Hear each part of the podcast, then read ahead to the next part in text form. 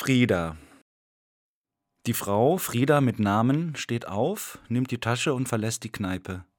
Hinaus auf die Straßen der kleinen Stadt.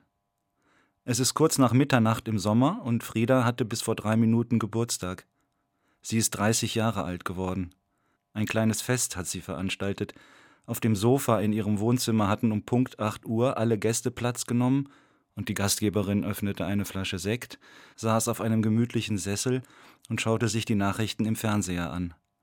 Nach einer Viertelstunde schaltete sie den Fernseher aus, nahm die Gäste vom Sofa, packte sie alle zusammen in eine große Tasche und zog den Reißverschluss zu.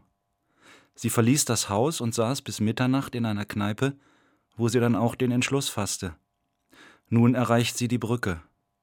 Als sie sich ganz alleine fühlt, hebt sie die Tasche hoch stellt sie auf das Geländer und öffnet sie.